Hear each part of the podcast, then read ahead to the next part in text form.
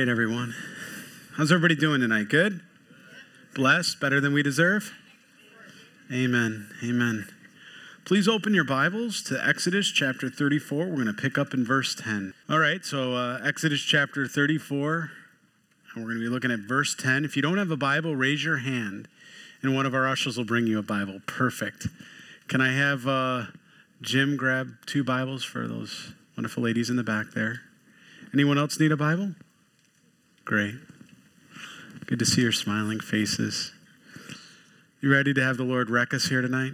Just open us up and just have his way in us? Because I don't know about you, that's been my prayer just all week. God, meet us in your word. Meet us in your word and just do amazing work.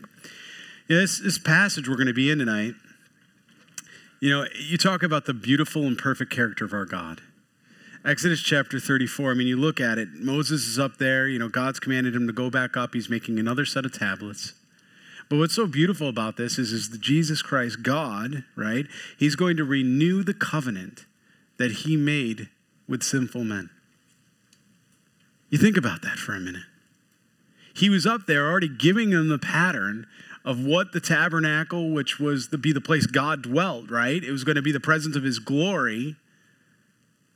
And Aaron was down there taking a calf and, you know, not a calf, a golden calf, taking jewelry that was meant to be used to build the tabernacle. And he's making an idol out of it. He saw it. God saw everything. He knew it was happening. And yet he was still crafting the intimacy of the ephod and the breastplate and everything that was going to go into that. You know what I love about this chapter? Is God means when he says there is no condemnation for those in Christ Jesus. He really means it. This chapter demonstrates that because in spite of the wickedness, in spite of what they've done, God goes back and says, look, I'm going to reestablish my covenant with you. And he even reminds him at the end, he says, but in verse 17, we'll read, he says, but don't do that again. Don't make another God out of some other image that way, graven image that man can create. Don't you think he knows what Israel's going to do? But he's a long-suffering, patient God. That's why we don't have to wait till we somehow get perfected in some way to then come in and be saved. We can come as broken and as messed up as we are. We can come to the throne of grace and find salvation in our Lord Jesus Christ alone. It's amazing. Only God can do that. Because his son went and died for us. He paid that price. So we're going to bow our heads, we'll pray, and then we're going to pick right up in verse 10. Father God, we just thank you, Lord Jesus. I thank you for your word. I thank you so much for this chapter, Lord. Thank you for showing us your perfect heart, God, your grace, your mercy, Lord, your long suffering. Thank you that you love us more than anything, Lord. That in spite of our sin, Lord, you desire fellowship. In spite of how we blow it, God, you don't see our sin. You see your son. Your son's imputed righteousness in us. Thank you, God, that you choose to see that. Thank you that you're a loving God and you're not this, you know, consumed with anger and all that, but you're a God of mercy, love, and you're a perfect judge. Thank you, Jesus, that you're coming back for us. Lord, as I heard some of the ladies here praying, Lord, that you would come back even tonight before this message would be done. That you'd rapture us out of here, Lord. How we desire that. How we just want to be in your fellowship. We just want to be in your company, Lord, your presence. Until that time, Lord, there will always be a void in our heart. There will always be something a little out of place, God. Until we're hands in hand with you again, walking in the cool of the day, Lord, with your beautiful heart and presence, with your majesty and glory, the way you've created us to dwell for all of eternity, God. Thank you, Jesus. Thank you, Father. We pray this in your name, Jesus Christ, and all God's people can say, amen. So be it. Amen. All right. Well, we'll pick right up here in verse 10. In chapter 34, and he said, behold, I make a covenant before all your people. I will do marvels such as you have not done in all the earth, nor in any nation, and all the people among who you are shall see the work of the Lord, for it is an awesome thing that I will do. This introduction here is what we're going to read, verse 10 and 11, sort of as an intro, if I can say it that way, really tees up the rest of verses 12 through 28, which is going to talk about, the renewal of the Mosaic covenant. That's what the Lord's sort of teeing up for us that way. And it says, observe what I command you this day. Behold, I am driving out before you the Amorite, the Canaanite, the Hittite, the Perizzite, and the Hivite, and the Jebusite. He says, I'm driving those people out of the land because I've promised you a land, what? Flowing with milk and honey. A sweet place I've prepared for you. He's going to do it. Just like all of his promises. When he promises to come back, he's going to come back. When he promises not to see our sin, he's not going to see our sin. When he promises to love us with true agape, unconditional love, he's going to love us that way, and he's going to meet us right where we are. He's such a good God. Verse 12, take heed to yourselves, lest you make a covenant with the inhabitants of the land where you are going, lest it be a snare in your midst, but you shall destroy their altars, break their sacred pillars, and cut down their wooden images. For you shall worship no other God, for the Lord, whose name is a jealous God. Lest you make a covenant with the inhabitants of the land, and they play the harlot with their gods, and make sacrifice to their gods, and one of them invites you to eat of his sacrifice. And you take of his daughters for your sons, and your daughters play the harlot with their gods, and make your sons play the harlot with their gods. In other words, intermarrying. We'll talk about that. You shall make no molded gods for yourselves. So really up into that point, and I probably could have gone into verse 18. I'm going to exegete a little bit of this line by line. But the first thing he says to them in verse 12 is to do what? He says, I want you to take heed. He says, pay attention, circle that in your Bible if you're taking notes, underline that, take heed. I want you to understand this. Watch, be mindful. That's what he's saying, intentional. Those are the three things that as we look at the Hebrew, what he says, watchful, intentional, mindful. That's what it means when it says take heed that way. He says, lest you make the covenant with the inhabitants of the land, where you're going, lest it be a snare in your midst. He's saying, don't believe or trust in their gods. That's what he's saying. Now, it may seem like God is stating the obvious, but remember, it's not many days ago. What happened? They went back to the God in Egypt, where God had delivered them out of Egypt. And Egypt in the Bible, whenever we read about that, and we go back to see that there were, remember, over 7,000 different gods that when they were practicing like that, and they had come out of Egypt, right? They were believing in all those gods. He says, no, I'm the one true living God. That's what he said. I'm the one true living God. I'm the great I am. He says, don't go back to Egypt that way. Don't go back to the meat pots. Do you remember what he says? Don't go back to those things. He says, you can't live that way. You can't live life walking forward and constantly looking back.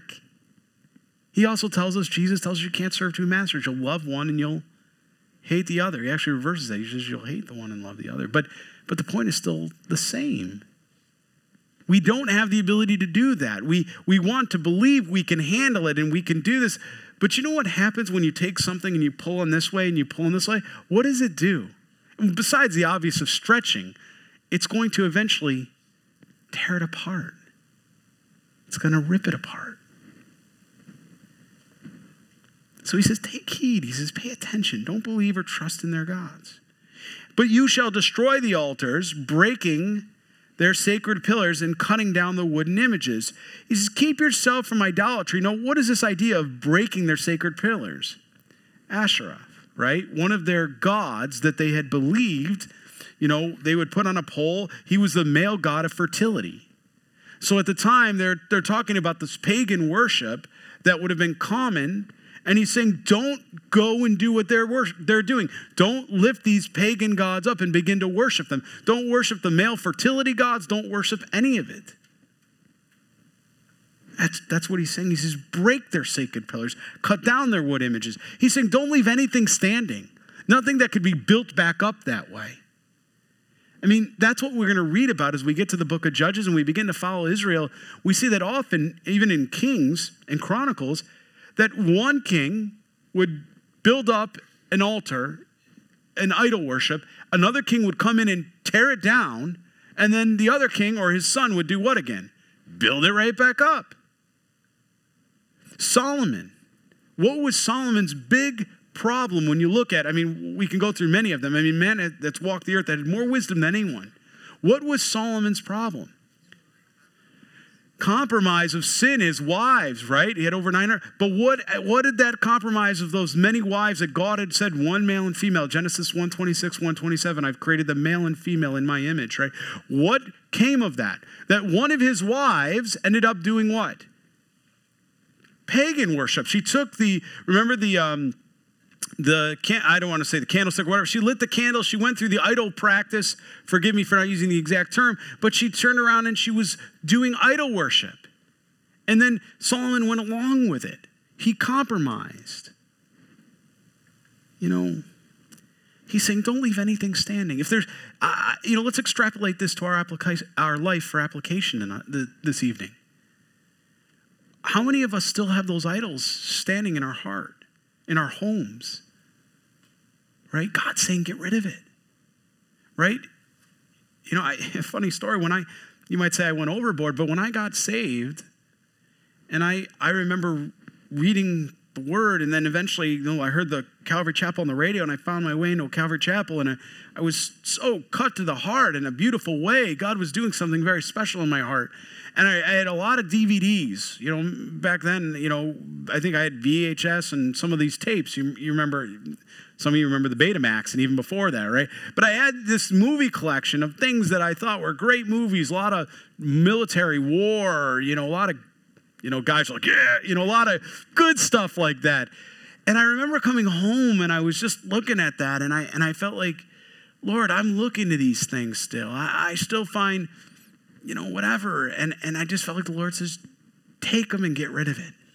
And I'm not telling you to do that. That's what he was telling. That's what I felt like the Lord was speaking in my heart.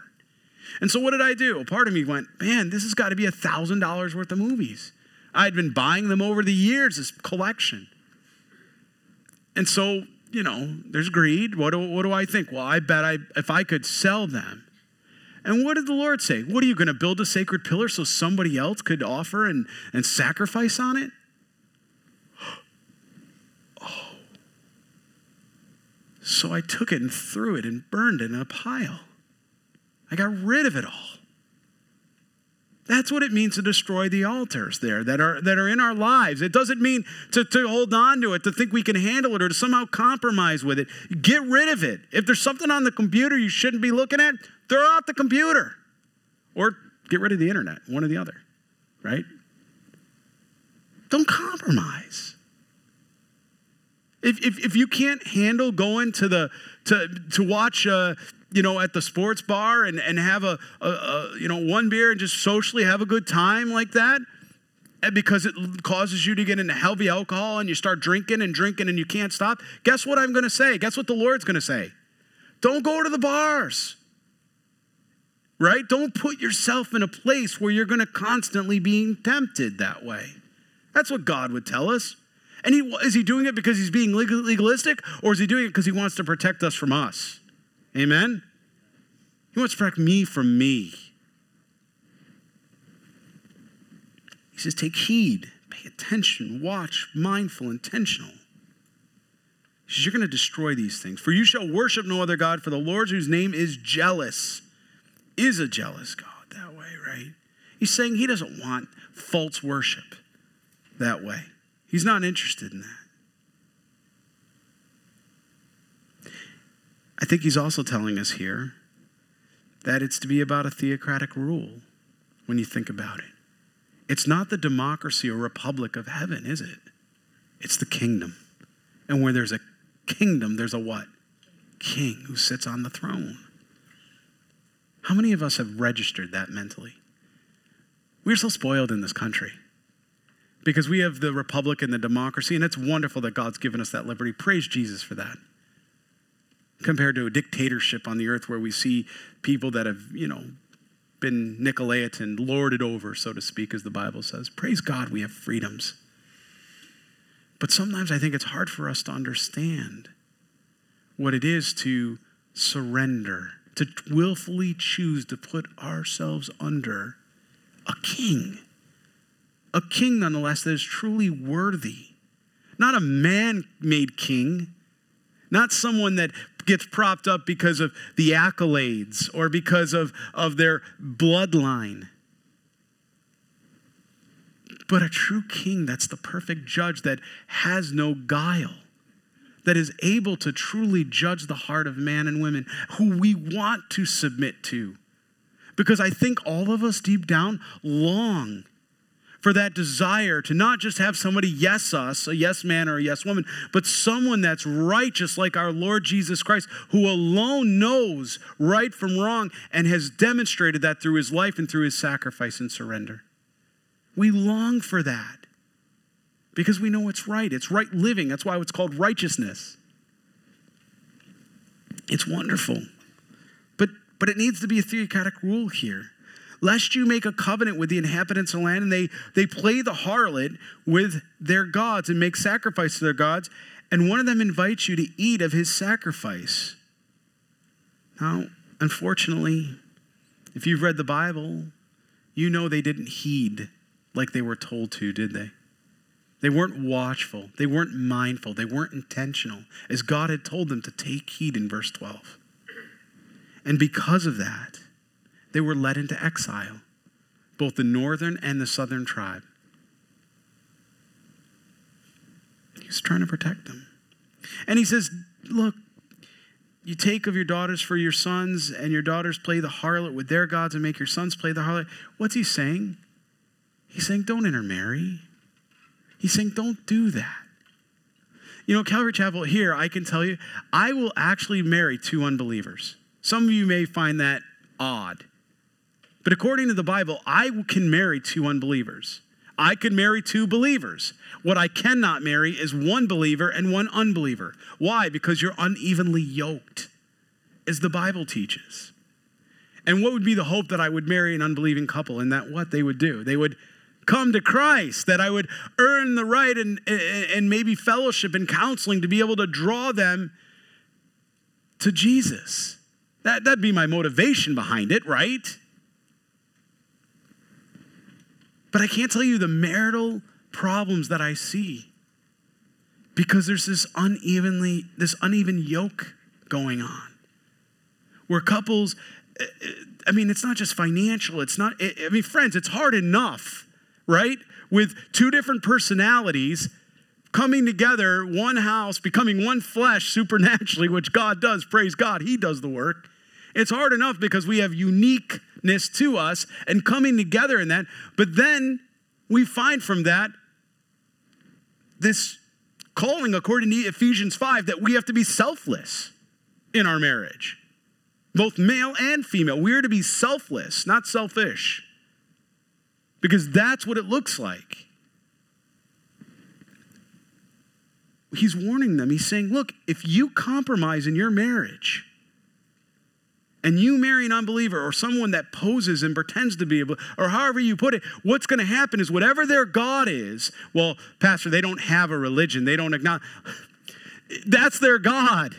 Whatever their, if it's, fill in the blank. I don't have an example on the tip of my tongue. Fill in the blank with whatever that is. That is their God. That's the thing they're looking to. That's their idol.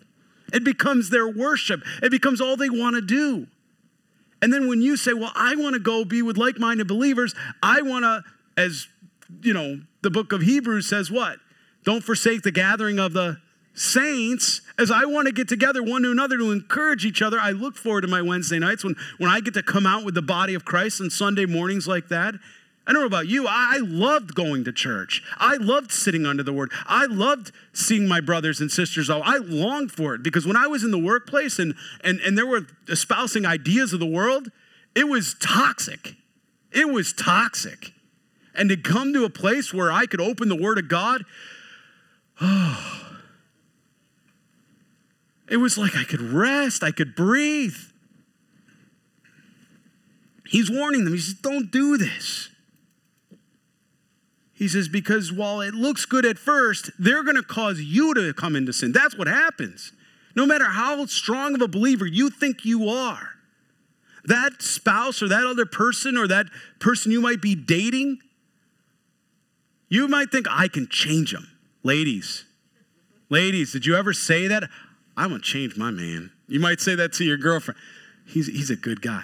Wait till I'm done with him, right? I'm going to change my man. And what do you think the guy's saying? I'm going to get her to loosen up. This is me. We're going to be going to games. Guys, it's going to be great. We're going to make every game every Sunday, man. Right. Come on. If we're being real, some of us said that. Notice I said some. I could have said all. And I think that would have been like, amen. But I didn't. I said some because some of you are holier than me. So, but the reality is it happens. And where's the tension in that? Then it becomes, well, you're going to church again. Oh, I got to sit home. Who's going to make dinner? Wife or husband, whoever has the role of doing that, right? Whoever gets home first, whatever you do it in your family. It just adds all types of complication and confusion. Creates animosity, bickering.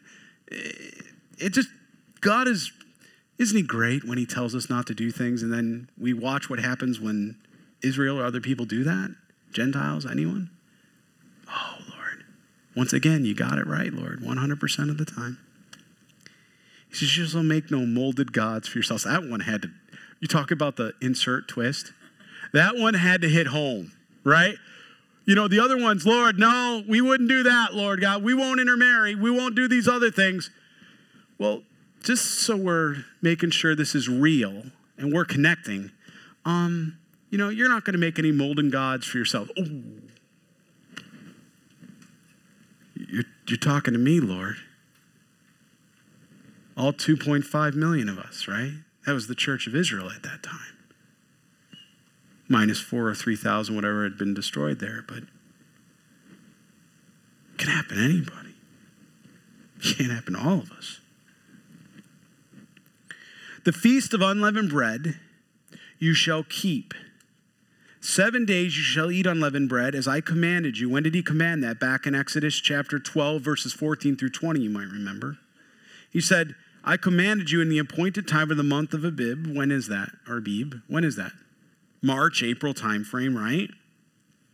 What's he talking about here? We're gonna look at this. What's he talking about? What was the whole point of getting the leaven out of the house? What did leaven represent in the Bible? Sin. What's he asking us to do? To cleanse that out. To do what? To be pure. He's talking about purity here in the temple of our heart, in the temple of our purity. That's what he's talking about. And what also was significant is he tells us that's the month that they came out of Egypt. That's when they were actually delivered, was in the month of March, April time frame. That's when God brought them out. So what was he reminding them? He's saying, when I delivered you, pretty significant, right? When you crossed over and I delivered you, hey, everybody listening, everybody paying attention? Yeah, I remember, God. I was there. You delivered us. Yep, they're listening to this. He's saying, do you remember what you were to do? You were to purify yourself. Why?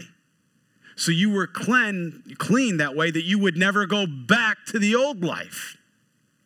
And isn't that what he's doing through the sanctification process? It's not something we strive in sanctification. It's sanctification that he does through us.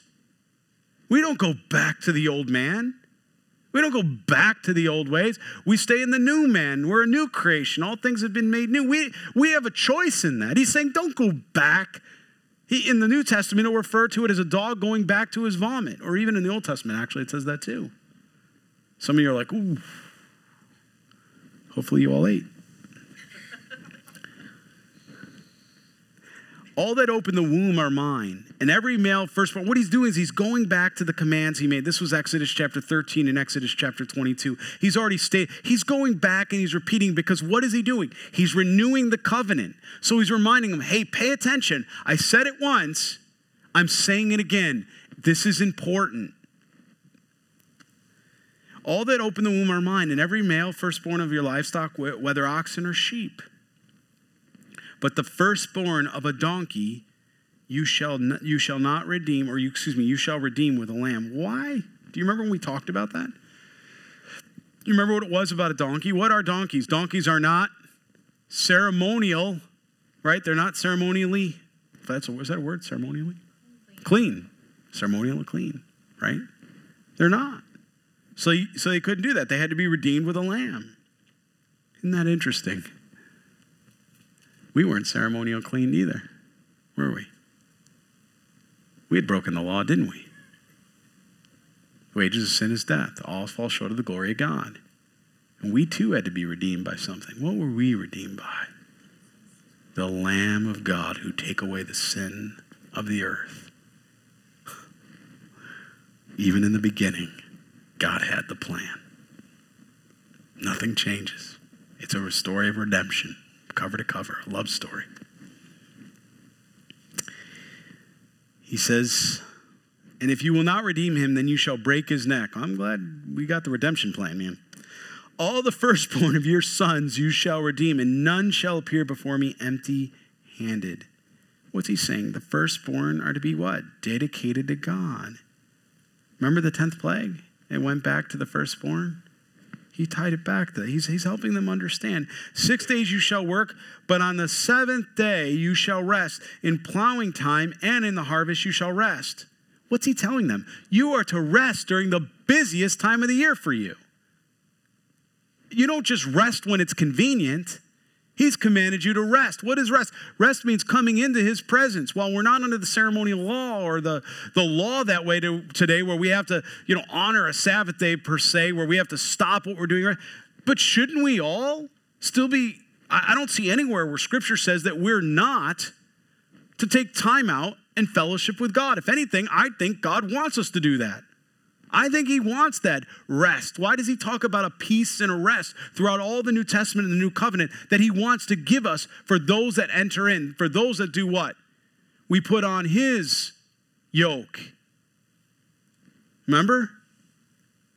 That means we're taking off ours. That means our ideas, our labors, our striving, we're taking that off and we're putting on his will, his yoke, something perfectly crafted for each and every one of us. Not too heavy, not burdensome, but it's that one thing that will truly give us rest, he says, because we're not juggling. We're not trying to do all the things that we think we're supposed to do, but instead we're doing what he's called us to do. But he does say we need to rest. Rest during the busiest time of the year. And you shall observe the feast of weeks and first fruits of the wheat harvest and the feast of ingatherings at the year's end. So he really tells us there's really three feasts here, right? You got Passover, you got Pentecost, and you got the Feast of Tabernacles, right? That's really the three he's called them to. And when is Pentecost? It was 50 days after what? After the Feast of Unleavened Bread, Passover, correct? Right? He tells us that. So he says 3 times a year, and this is beautiful. I love how he says this. And you shall observe the Feast of Weeks and the first fruits of the wheat harvest and the Feast of the Ingatherings at the year's end. Verse 23, 3 times in the year all your men shall appear before the Lord and the Lord God of Israel. He says you're to come together in unity for worship, right? We can look back at that Exodus chapter 23, verses 14 through 17.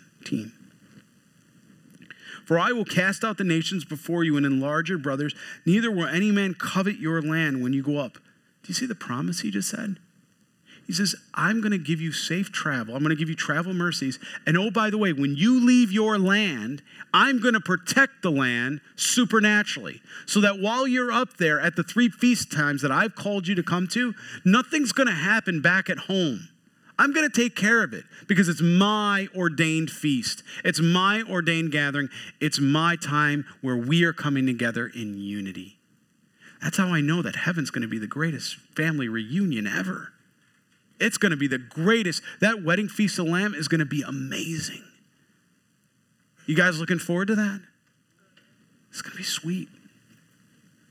He says, neither will any man covet your land when you go up or appear before the Lord your God 3 times a year. You shall not offer the blood of my sacrifice with leaven. Yeah, with leaven either probably.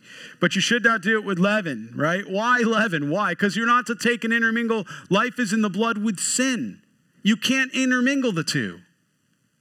But isn't that the challenge today for us, friends? If you're a Christian here, isn't that the real root and challenge?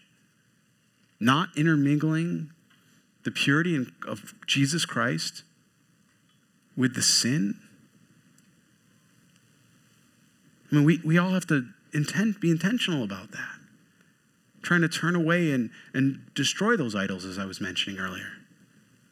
Destroy them out of our life. Pray to God that he'll take them from our lives. Sometimes we're not able to do it.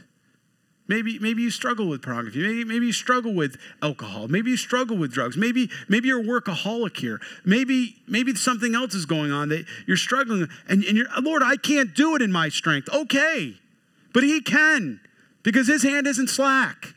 His grace is sufficient. And he promises to finish the work he began in you, the work he began in me.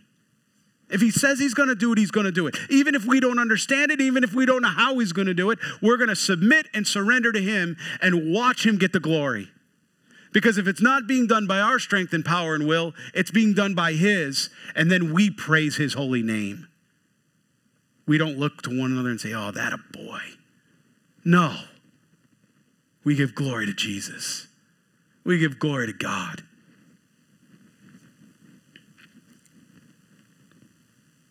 It says, I'll cast out nations before you. I'll enlarge your borders.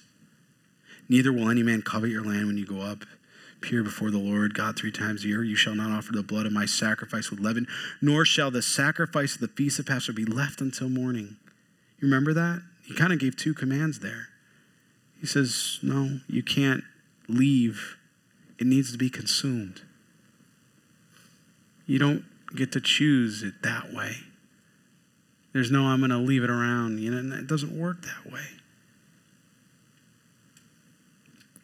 The first of the first fruits of your land you shall bring to the house of the Lord your God.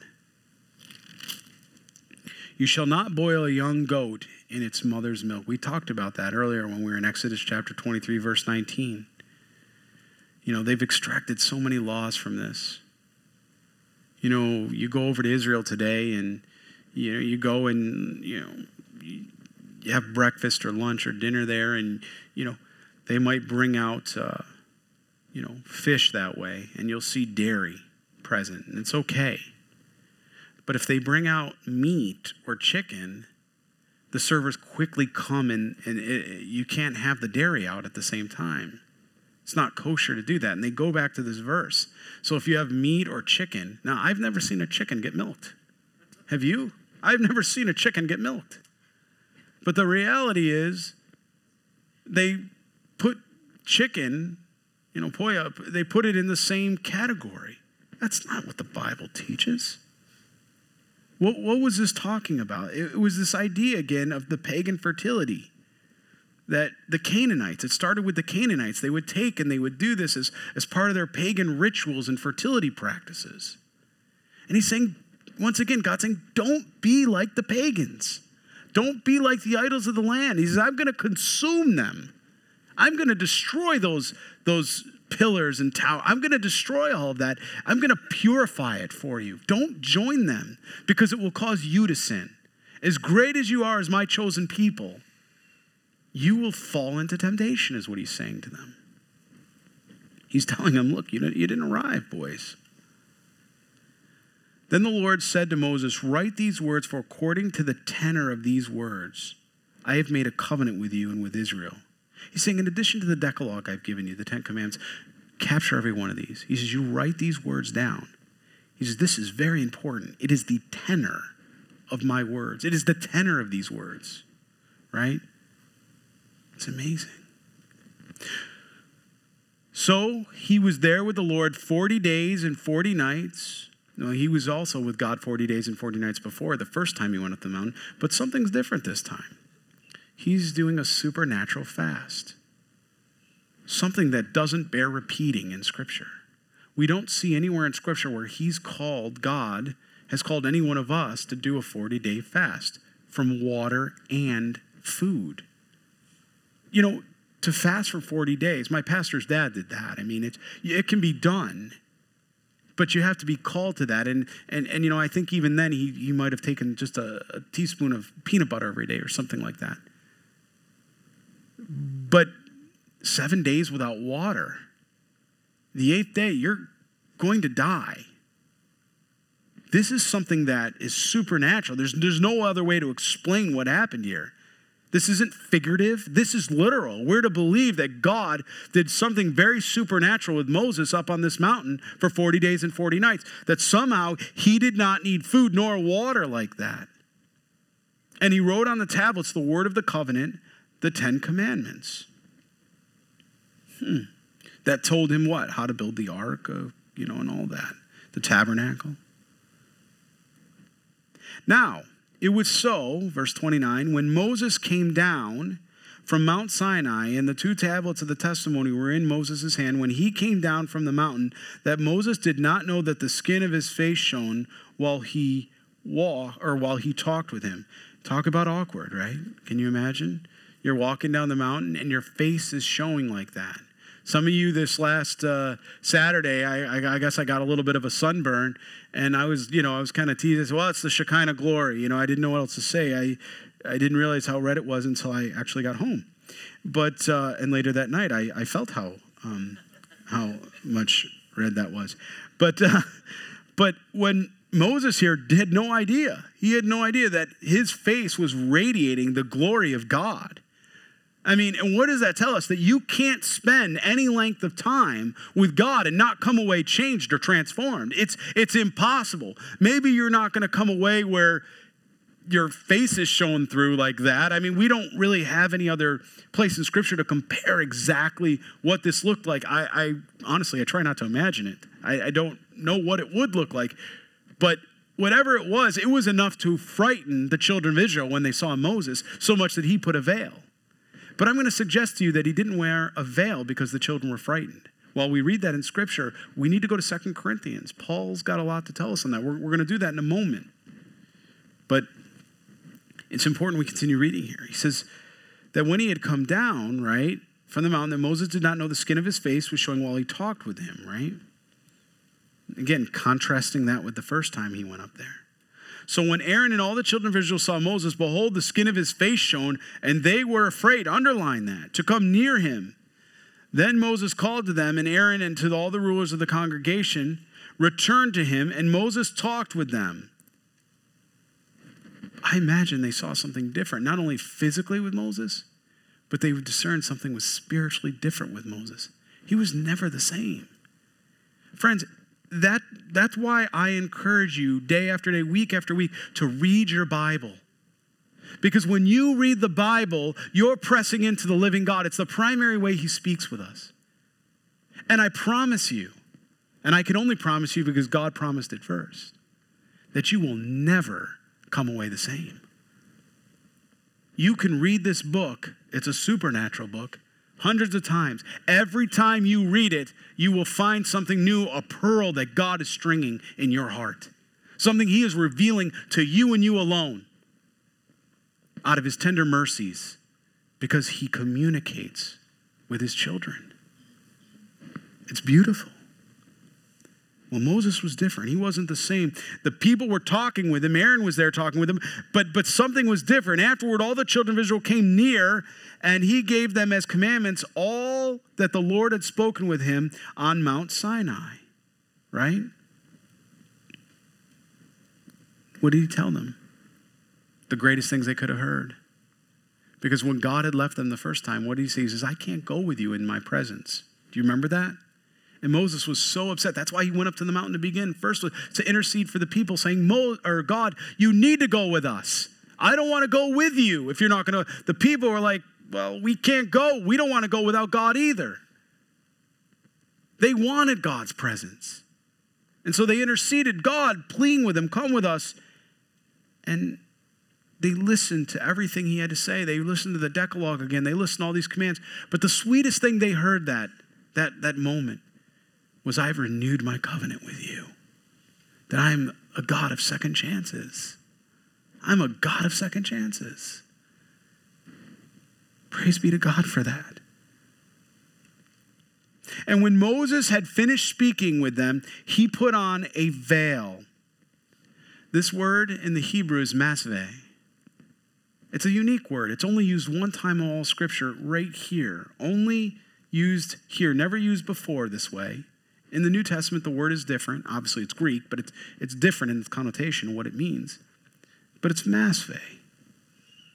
But whenever Moses went in before the Lord to speak with him, he would take the veil off until he came out, and he would come out and speak with the children of Israel whatever he had been commanded.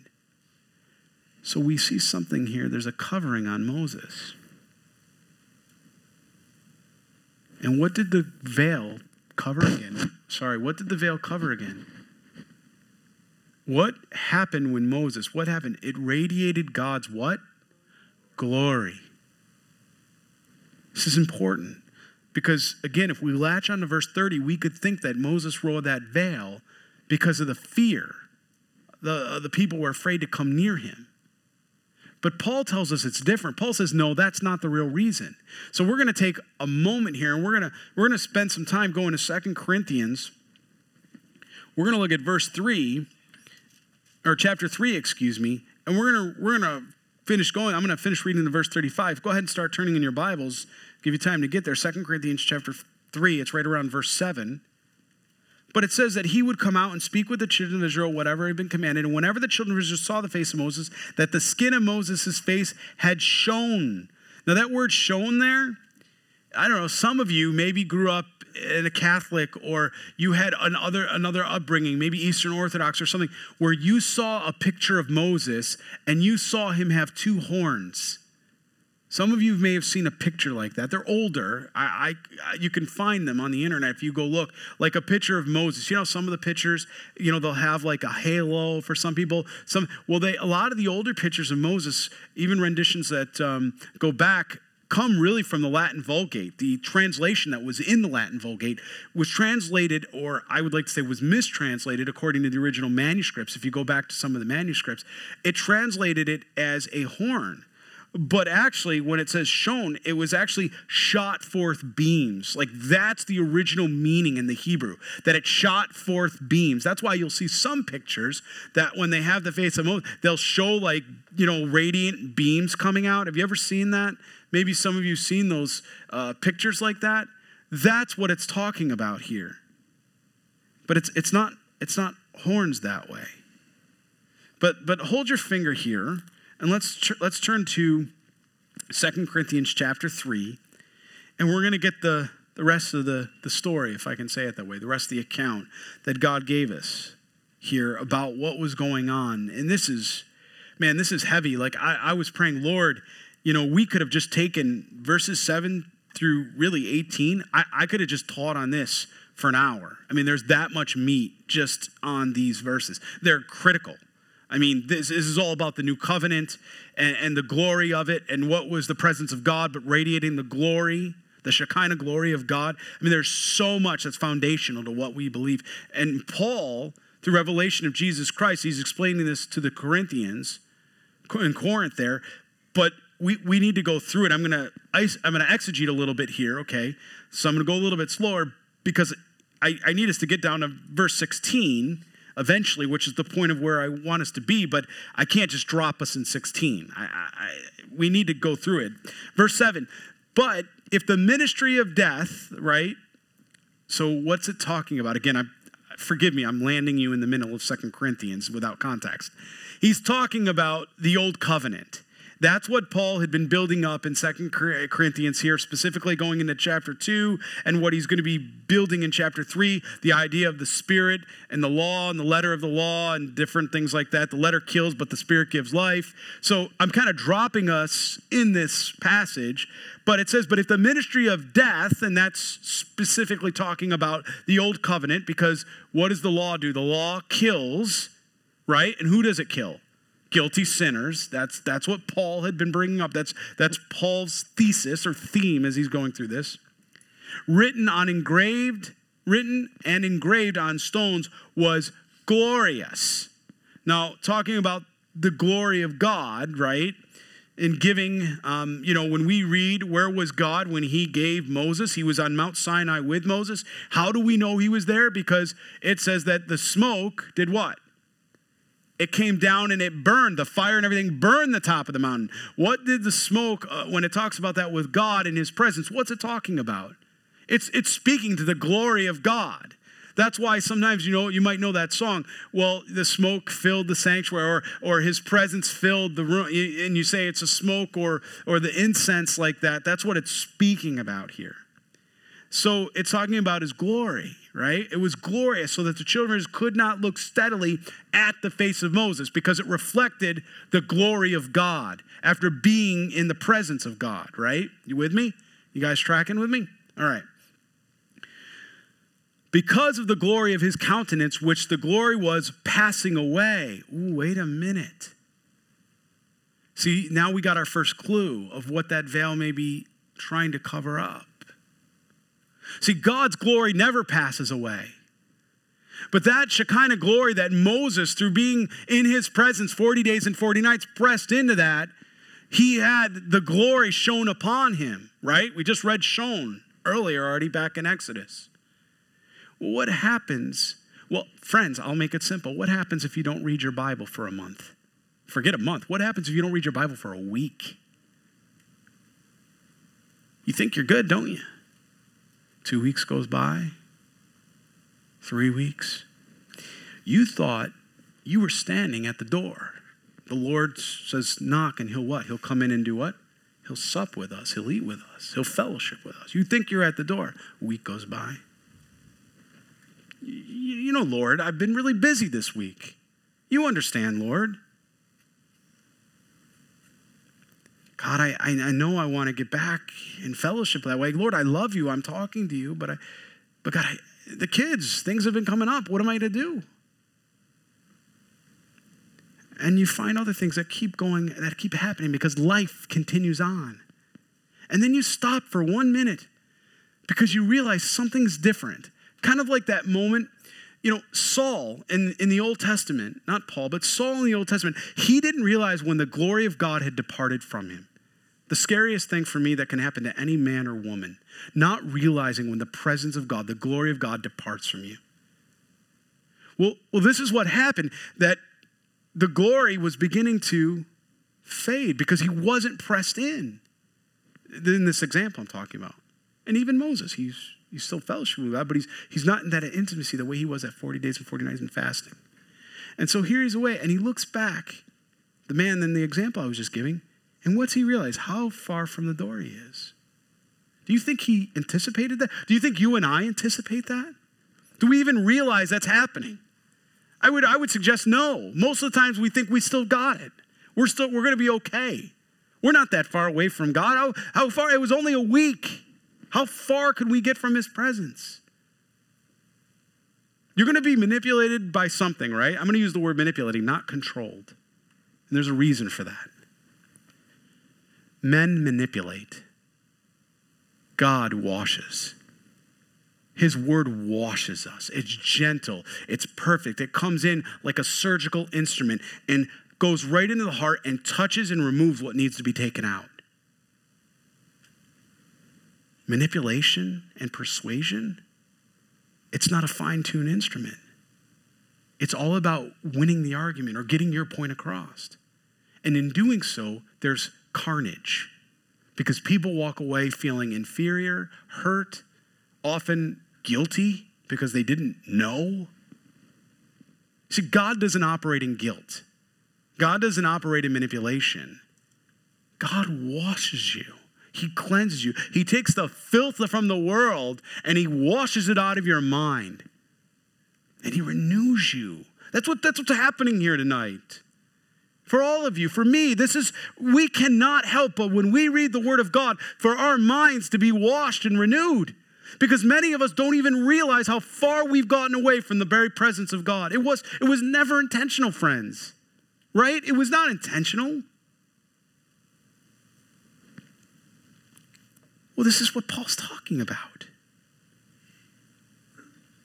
He says that the glory was passing away. Why was it fading? Well, because the old covenant was based on works. It was based on the law. It will fade. How will the ministry of the Spirit not be more glorious? What's he telling us there? What's the ministry of the Spirit? He says the new covenant, I'll paraphrase. He says the new covenant never fades away. That's what he's saying. He's saying the new covenant never fades like that. For if the ministry of condemnation had glory, what's that ministry of condemnation?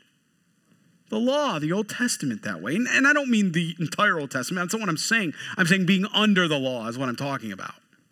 Being under the works that way, which no man could keep other than Christ Jesus, the man, the God-man, Christ Jesus. He says the ministry of righteousness exceeds much more in glory. That's what he tells us here. He says it exceeds. As the old's gone, it's the new is way more glorious. For even what has been made glorious has no glory in this respect because of the glory that excels. Why does it excel? Because the new covenant excels because it's through Jesus Christ. And it's not based on you and I. Whose shed blood was it? His. Whose broken body was it? His. It's in no way dependent on you and I for perfection or purity. It's all based on the atoning work that our Messiah, Yeshua, Jesus Christ did for us. That's what he's pointing to. It's deep, man, right? It's deep. For if what is passing away was glorious, what remains is much more glorious. He repeats it again in verse 11. Therefore, since we have such hope, we what? We use great boldness of speech. He says, under the new covenant, we ought to have more of a boldness because we have Christ and we have truth. We don't have compromise there. We're not under the law where we're making it one day and blowing it another day. He's saying it's not dependent on that. We have Christ. We're sealed. We've been given the Holy Spirit as a down payment to our salvation. We're sealed, he says. You can't lose your salvation that way. He's saying you're sealed. He says, now walk out your faith with fear and trembling, or excuse me, walk out salvation with fear and trembling. What's he talking about? It's like what James said. You're not saved. You're not saved by your works, but it sure is fruit of a converted believer. They begin to walk it out. They begin to, because Christ begins to do the work inside them, and they want to serve. They want to surrender to Christ. They want to be all in. And it's a process. It's not that it's not, sometimes it's still a struggle. He didn't say that there's not a wrestling that still happens between the flesh going, I'm tired, I just want to sit down. You know, it's like the gym, right? How many of you go to a gym? Probably some of you, right? Many of you, right? Here, go to a gym. Some of you are like, no, you're like me, man. All right. We eat, right? And then we sleep. No, but some of you are way healthier, right? You go to gym. You go to a gym every day, right? It says that it profits. It profits a little, which is why I only go to the gym a little. But it profits, right? I'm having fun with you guys.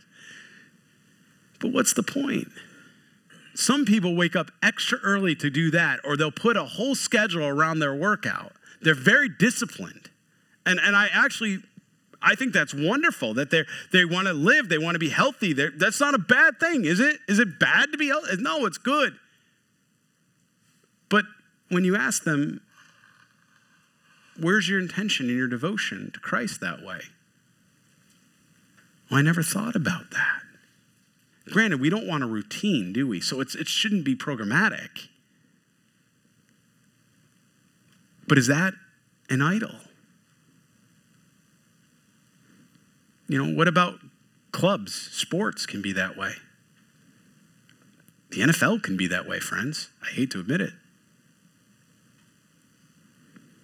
I mean, we can get so caught up on these things and we end up, you know, I got to get home early from church. Can't stop in fellowship with someone. Game's on. Got to get there for the game. All right, that's my sin. Okay. There was, well, it doesn't matter. We don't have time. I have a story for that sometime. But the point God is trying to get through to our minds is that there should be a great boldness under the new covenant because it's not based on works. What's that mean? That means there's a freedom. There's a freedom there is what he's trying to show us. It's a beautiful freedom that way. Unlike Moses, who put a veil over his face so that the children of Israel could not look steadily at the what? Now we're finding out what the real reason for that veil was. The masveh. What was the real reason for that? That the children of Israel could not look steadily at the end of what was what? Passing away. What was passing away? We just read it in the earlier verses. The glory that had shone on Moses' face. Isn't that interesting? Paul explains why he was hiding the diminishing glory that was passing away. He didn't want them to see it. He didn't want them to see that the glory was passing away, that it was diminishing. Isn't that interesting? But their minds were blinded, for until this day, the same veil remains unlifted in the reading of the Old Testament because the veil is taken away in Christ. There's a new covenant. He's not saying don't read the Old Testament. That's not what he's saying. He's saying the law. He says if you place yourself under the law or any legalism for that matter, pick a legalistic thing, ceremonial practices, you put yourself under that. That's a problem. He's saying, look what you've done. He says that the veil still remains. You're still holding something there. There's so many different, things like that we can put, and we're putting a veil up, and we don't realize we're doing that. But the veil's still there. We're still trying to hide something. That's what Paul was saying. That's what Christ was giving him. The revelation. He said that Christ has taken that away. That's why, friends, fellowship on what day you want. The early church fellowshiped on Sunday, right? The early church did. But is there anything wrong with fellowshipping on a Saturday if that's when service is and there's a church? Fellowship on a Saturday. Hey, you want to eat pork. But the Israelites, right? They didn't believe that because it was kosher, right? But you want to have bacon. He's saying eat bacon, man. Right? Pig roast. Let's do it. Some of you know I can't eat bacon anymore. I'm working through it. But I eat turkey bacon, man. I mean, it's not the same. It's not the same. I got saved. The Lord made me kosher. I don't know. But no, really, man, I can't have bacon. I don't know what it is. Got the gallbladder out, can't have bacon. See, you learned something about your pastor today. I don't get it. Thank you. I'm working through it. I'm serious. You can hear there's still a Lord, but bacon, man. But the point is he said there's no veil, right? What do you need it for is what he's saying. I love Wednesday nights. I can't do this on Sunday mornings. I can do this on Wednesday nights. I love this. That's what I love about Wednesday. I'm more intimate. I love it. He says, but even to this day when Moses is read, a veil lies on their heart. Because what does the veil do? It separates. What's it going to separate? Jew and Gentile. It's going to separate them both. I'll explain in a minute here. Nevertheless, when one turns to the Lord, the veil is taken away. He says, when you turn to Jesus Christ, the veil is removed.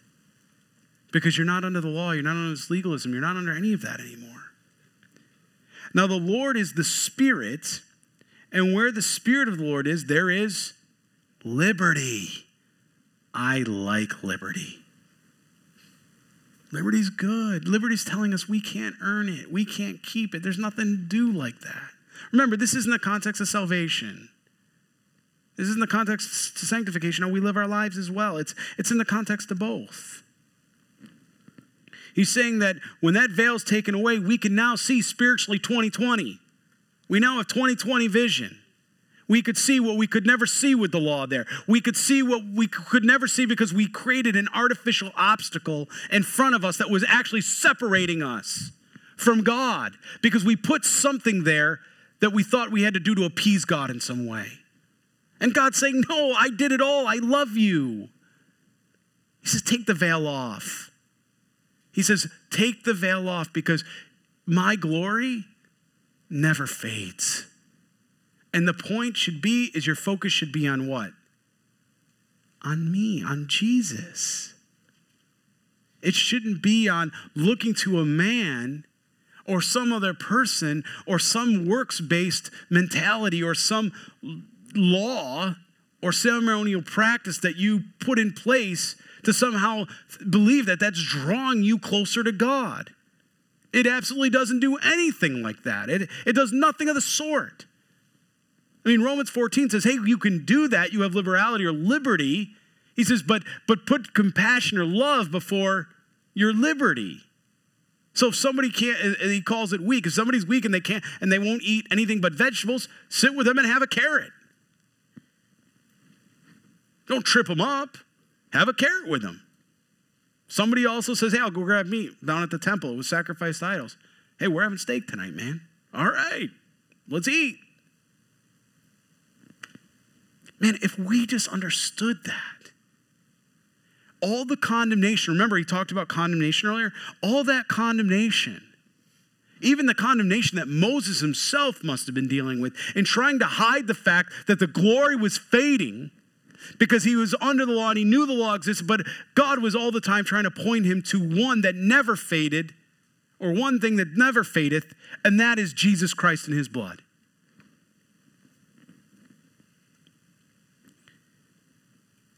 Nevertheless, when one turns to the Lord, the veil is taken away. Now the Lord is the Spirit, and where the Spirit of the Lord is, there is liberty. But we all, with unveiled face, he said all, he didn't say some.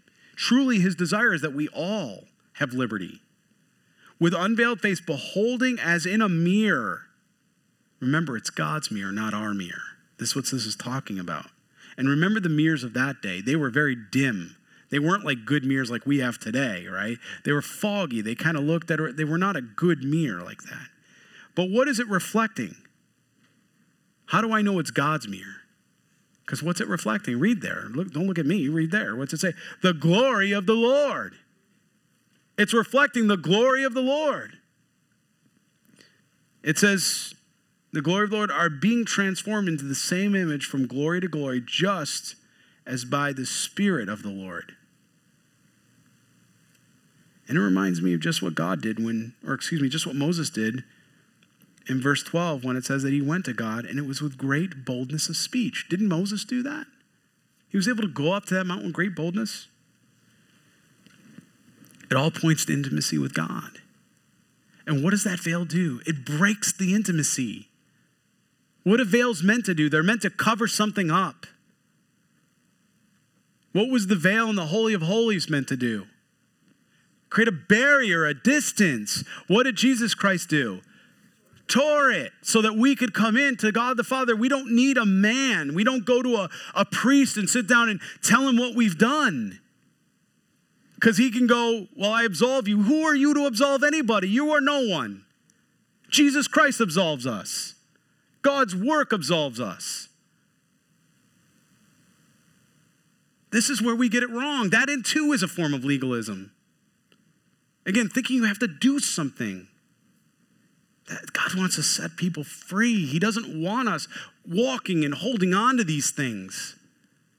He wants our focus to be on him alone because as we already read, turn back to Exodus, what did he tell us as he was renewing the covenant with them? He was a jealous God.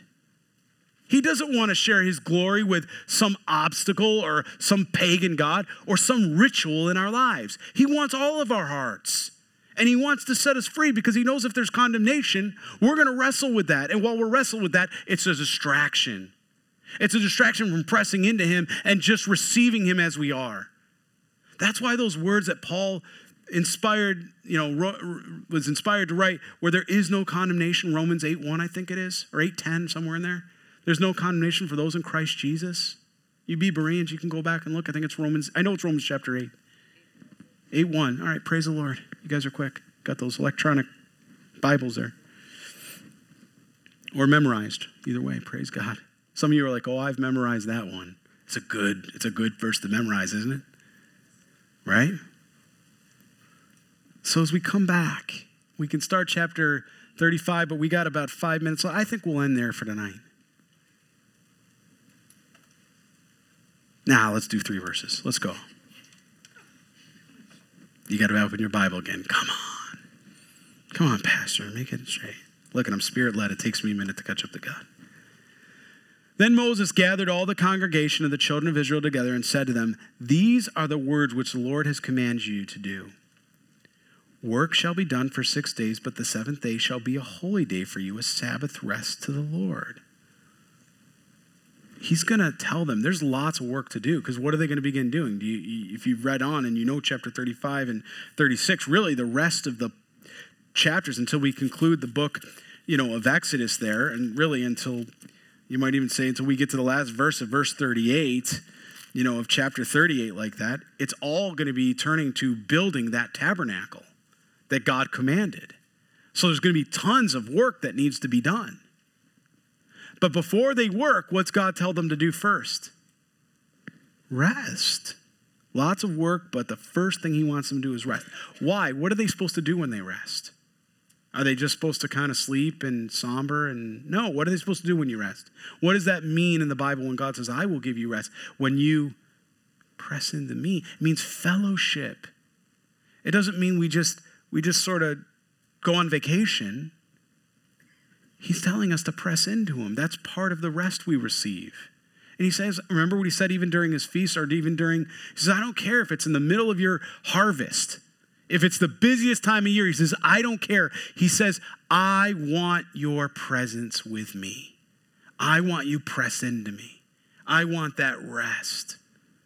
I want that relationship. He says, that's paramount. Before you touch anything that I would have you do, you first need to be right with me before you do anything. I've often said is, we need people to help in children's ministry. We need help all over the church, different things here and there. But I never want somebody to get so busy that they're serving and they're doing all these things and they have no time to come in and be fed with the Word of God. Because the only thing that you're going to be able to pour out is what's been poured into you.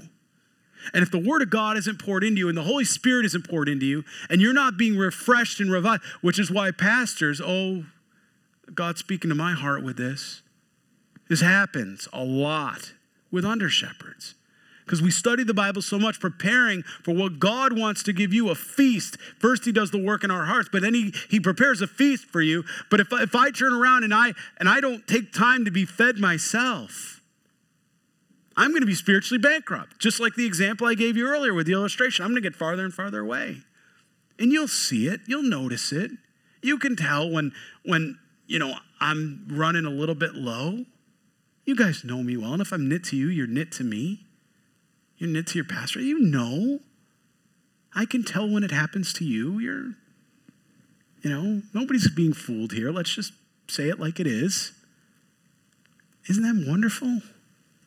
That accountability we have one to another, the real family that way. And if you're saying, well, Pastor, I've been many times and you never said anything. Well, maybe it's not my time to say something. Maybe the Lord's saying, let that person draw near unto me for their strength and not for another man. There's times where God speaks differently in each circumstance. There's no robotic. Remember, it's not manipulation. It's relationship. It's not religion. He says, whoever does work, he says, I want you to know something. I'm going to make it so simple that you can't misconceive what I'm saying here.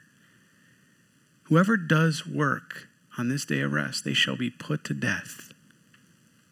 Whoever chooses to put their work before their fellowship with me is not fit to inherit the kingdom of God. That's why liars, adulterers, fornicators, homosexuals, the whole thing, he goes on to say, you shall not inherit the kingdom of God. How can it be so? Because he's saying that they're choosing a lifestyle or a situation or something else other than real relationship. Because without relationship, why do you want to go to heaven anyway? To be estranged with a father? I think we did enough of that on earth. Maybe some of us. enough of our mothers like that on earth, fathers, family. I think we need real intimacy in heaven where we don't have to be estranged from anyone. And I think God was telling us that when he says the kingdom of heaven is at hand. And John the Baptist came and he was the forerunner as prophesied. God was trying to let us understand there's a poor part of that we can even have now. Sure, it won't be fully realized until we're in the kingdom of God, but there's a part of it that can be realized now if we allow it, if we let our guards down, if we're real, if we come in and we just be together, we just bear one another's burdens, laugh, encourage one another. If we live out the word of God, rather than just using it as a paperweight. You see, I believe many of you understand what the word disciple means, one that follows after. But I'm not so sure everyone truly wants to be the disciple of Jesus Christ, because that means that they have to deny their own will in choosing to be the master of their lives.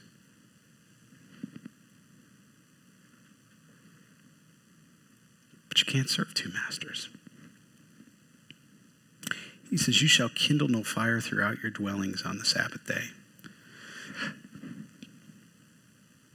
And he tells them all this before we'll begin verse 4 next week, which will begin the work of God. The rest of it, chapter 25, really from 25 to 31, what God had given us as a pattern, as we read, we are now going to see enacted in the remaining verses, chapter 35, all the way on. And we'll be moving through it at a pretty brisk pace, actually, because a lot of it is repeated from the pattern, but we'll talk about the different ways that we see Christ in all these things, because there's so many typologies through it. So let's challenge ourselves. As we read this devotionally ahead, let's come back next Wednesday and let's see how many of us can find Jesus even in the lampstand and all of the emblems that we see in the temple, all the different ways Jesus Christ was trying to tell us about his love. And then we'll read the third book, right? Leviticus. We'll be on to Leviticus already. And for some of you, you may be going, oh, that book, it's just a bunch of names. Oh, no.